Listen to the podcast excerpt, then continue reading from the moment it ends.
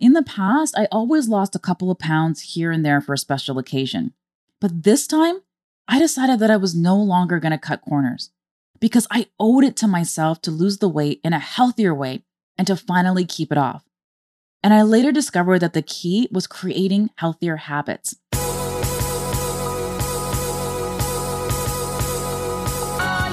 Welcome to the Mind Your Body Show, where you'll learn how to get your mind right so that your body will follow.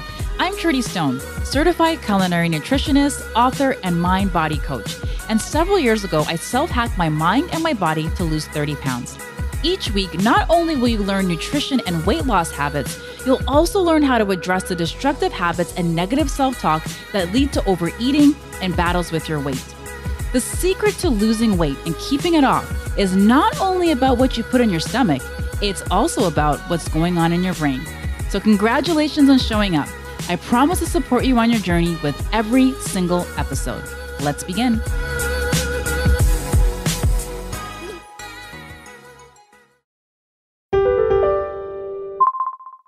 Welcome to the Mind Your Body Show. This is culinary nutritionist and mind body coach Trudy Stone, and I'm so grateful for you tuning in today. Today, I'm talking about willpower, the role it has in your life, the part it plays in your relationship with food, and how to create healthy habits without willpower. Why do people struggle with willpower? Many people believe that they could improve their lives if only they had more of that magical power known as willpower. For example, in a survey done by the American Psychological Association, they asked about participants' ability to make healthy lifestyle changes. Survey participants regularly cite a lack of willpower as the number one reason for not following through with such changes. Now, every day, in one way or the other, you exert willpower. You resist the urge to get a double chocolate muffin for breakfast or to grab a side salad when you really want the fries. But there's growing research that shows that repeatedly resisting temptation takes a mental beating. I love this quote from Charles Duhigg, the author of the book called The Power of Habit. He said, Willpower isn't just a skill, it's a muscle, like the muscles in your arms or legs, and it gets tired as it works harder, so there's less power left over for other things. Some experts, like Roy Baumeister, social psychologist and author of the book Willpower, have done extensive research which also suggests exactly that that willpower is like a muscle that can get fatigued from overuse. In one of Baumeister's earlier studies, he brought subjects into a room filled with the aroma of fresh baked cookies. We know how great that smells, right? The table before them held a plate of the cookies and also a bowl of radishes, now, some subjects were asked to sample the cookies, while others were asked to eat the radishes. Afterward, they were given 30 minutes to complete a difficult geometric puzzle. Baumeister and his colleagues found that people who ate radishes and resisted the enticing cookies gave up on the puzzle after about eight minutes, while the lucky cookie eaters persevered for nearly 19 minutes on average. Drawing on willpower to resist the cookies, it seemed, drained the subject's self control for subsequent situations. Since that study, there have been many others that talk about the effects of your willpower being worn down. Scientists have made some very compelling discoveries about the ways that willpower, self control, and habits work. There are many studies that show that willpower can actually be strengthened with practice. This is done through habit formation. Going back to the book Willpower, authors Roy Baumeister, who is the radish study guy, and John Tierney found that people with strong self control spent less time resisting desires than other people did. People with good self control mainly use it not for rescue and emergencies, but rather to develop effective habits and routines at school and at work. So, in plain English here, habits eliminate the need for willpower and self control. This is why habits are so crucial and why I wrote a book all about it. I'll place a link in the show notes so you can grab your copy. Here's the other thing about habits habits help us to conserve brain power and self control. So, yes, I get it. It does take self control to establish the habit, but once that habit is in place, you're good to go. It's kind of like when you set up your DVR or PVR, whatever it's called these days, to record your favorite shows each week. Habits make change easier by freeing you from decision making and exerting self control. Here's the thing you are the sum of your habits. those things that you do consistently. So I believe that your health and your wellness, they aren't a destination like a lot of people think it is. It's a way of eating and living on a daily basis, doing those small things day in and day out on an ongoing journey to feel and be your best. So, how can you resist that brownie or double chocolate muffin when faced with temptation? Let's chat about that for a sec. Okay, so going back to episode four, How to Lose Weight Without Diet or Exercise, I talked about the habit loop, which is the way that habits, both bad and good, are developed. The habit forming process is called the habit loop, and this loop consists of three things the trigger, which is the thing that triggers the habit and tells your brain it's time to go into automatic mode and which habit to use, the routine, which is exactly what it sounds like. The routine is the behavior itself or the action that you take. Then there's the reward. The reward is the benefit you gain from the behavior and the thing that makes you want to repeat the habit. So you can think about this as your why, the thing that motivates you to do the behavior. Now, most people obsess over breaking bad habits when the focus should be on replacing bad habits. To change a bad habit, you must keep the old trigger and deliver the old reward but insert a new routine. Then in episode 11, which was five sneaky habit triggers that derail your weight loss, I shared my story of a supplement that I had bought, but I could never remember to take it. So if you haven't listened to episode 11, basically what happened was I was upset at myself because I bought this supplement. It spent like, I think I spent like 30 bucks on this bottle of omega 3 fish oil that was supposed to be really good for me, but I could just never remember to take it. So I decided that I needed a plan. I needed to make taking the supplement or I needed to link it to an already existing habit.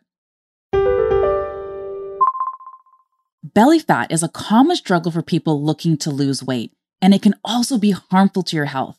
This type of fat is called visceral fat and is a major risk factor for heart disease, type 2 diabetes, and other serious conditions. It can be tough to lose, but not impossible. Learn how you can burn belly fat and make it easier with my free guide Seven Ways to Melt Your Muffin Top Fast, backed by science. You can find it over at trudyestone.com. I'll also drop a link in the show notes so you can grab it. Now, most people will tell you that if you want to exercise more or healthier, it's all about willpower. Well, they are wrong. Because trying to remember to do something like the case of my, you know, little pricey omega-3 supplement or to get motivated to do something is the wrong way to go about building new habits. Now, if you wanted to get good at something, or at least be consistent with it, like eating healthier, why the heck would you rely on motivation? So, this is what brings us to the trigger, which is the most important part of the habit loop. The trigger for that new habit that you're trying to create is a crucial part of forming new or better eating habits. Having a good trigger or reminder in place will make it easier for you to create your new habit by linking that new behavior to something already set in your day, rather than relying on motivation or willpower. All right, so back to my omega 3 supplement example for a hot second. So I was feeling kind of crappy for spending money on the supplement that I wasn't taking, and I decided that I needed to link that new behavior of taking the supplement to something that I was already doing that day. So that's when it hit me like an Arctic breeze on a cold winter day in Toronto, Canada. the kitchen. Okay, so every morning after I got dressed, the next thing that I did was head into the kitchen, right? Turn on the light and then make a smoothie. So I decided that if I wanted to remember to take my omega 3 supplement, I needed to, to link it to making my smoothie. So ever since doing that, I've never missed a dose, and now I'm probably on my like 18th bottle of the stuff. Now, when building healthier habits, using this trigger is the easiest place to start. Habit stacking is one of the most powerful ways to build new habits without relying on willpower. You're probably already a habit stacker without even knowing it. When you brush your teeth, wash your face, have a shower, and towel off, that's a habit stack.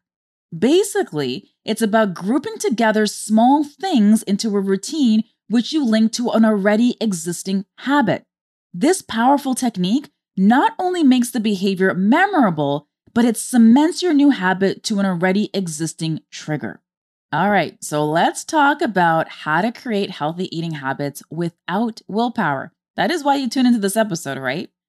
Okay, so here's the deal. Not too long ago, I was right where you may be as you're listening to this. I was 30 pounds overweight. I was overwhelmed. I was working well over 40 hours a week. and I was frustrated. I was feeling out of control, and I wasn't sure how I was going to dig myself out. Since I was so busy with work, I was volunteering, I was single handedly planning my own wedding, I was also going to school part time in the evenings. I was eating out a lot and also eating a lot of packaged food because I had zero time to throw together a meal, let alone a healthy one. But here's the thing as I pictured myself in my wedding gown, walking down the aisle, I didn't like what I saw. In the past, I always lost a couple of pounds here and there for a special occasion. But this time, I decided that I was no longer going to cut corners because I owed it to myself to lose the weight in a healthier way and to finally keep it off. And I later discovered that the key was creating healthier habits. And I started by having control over one small thing and then worked my way up from there. This is where micro habits come in.